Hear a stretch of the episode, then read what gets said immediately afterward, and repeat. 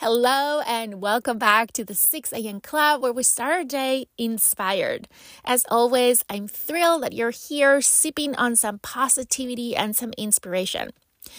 I stumbled upon a fantastic quote this week that got me thinking, and I want to share it with you. And it goes like this The best way to get what you want from a situation is to have clarity about the outcome that you want to achieve. I mean, isn't that powerful? And you can think about this quote textually on a specific situation, maybe a problem that you're trying to solve right now. But today, I want us to think broader than that. Imagine if you could apply this principle to your day. Start with the end in mind, right? It's the second habit of the seven habits of highly effective people. That's why maybe this quote resonated with me so much. So grab your coffee, get cozy. Let's chat about how having clarity can shape the day that you truly desire. You know, I see it this way. Before jumping into the hustle and bustle of the day, what if we all took a moment to visualize? Have you ever done a visualization exercise where you close your eyes and you imagine something like watching to a movie? That's what I'm talking about. Picture yourself moving through the hours of the day with grace and with intention. As I said, like a movie playing in your mind. What does your ideal day look like? How does it feel? Maybe for you, it means conquering a to do list effortlessly. Maybe is crushing a presentation or a project at work.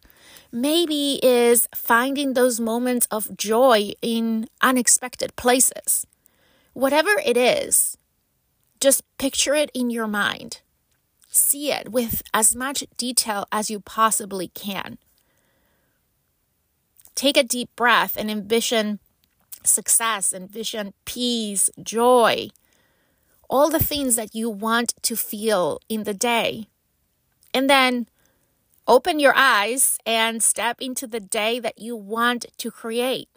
It's incredible how this simple exercise can set the tone for the entire day.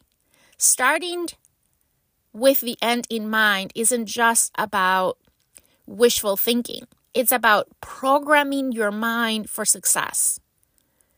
It's about tapping into your mindset to help you go through your day with intention, creating the vision that you first created in your mind. Now, I know that you can predict every twist and turn that your day will take, but having a roadmap in your mind can make a world of a difference. I mean, it's like having a superpower, right? You've already lived your day in your mind and now you're you're just making it a reality. So that is my invitation for you today. As you go about your morning routine every day, keep that clarity close. Include that little visualization exercise as part of your morning routine and let your vision guide you through your day. That's that's it. That's how how you go about your day intentionally. That's how you you're able to get the best out of every situation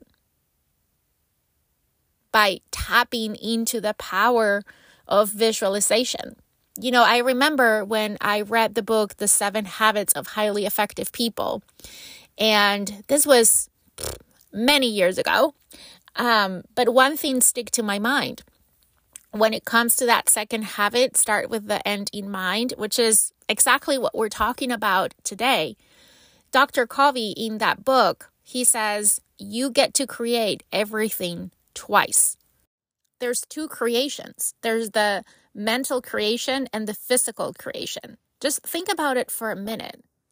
If as humans we didn't tap into this visualization power, we we would not have all the things that we have. Look around you. Everything that you see around you before it it was produced before it was there, someone visualize it.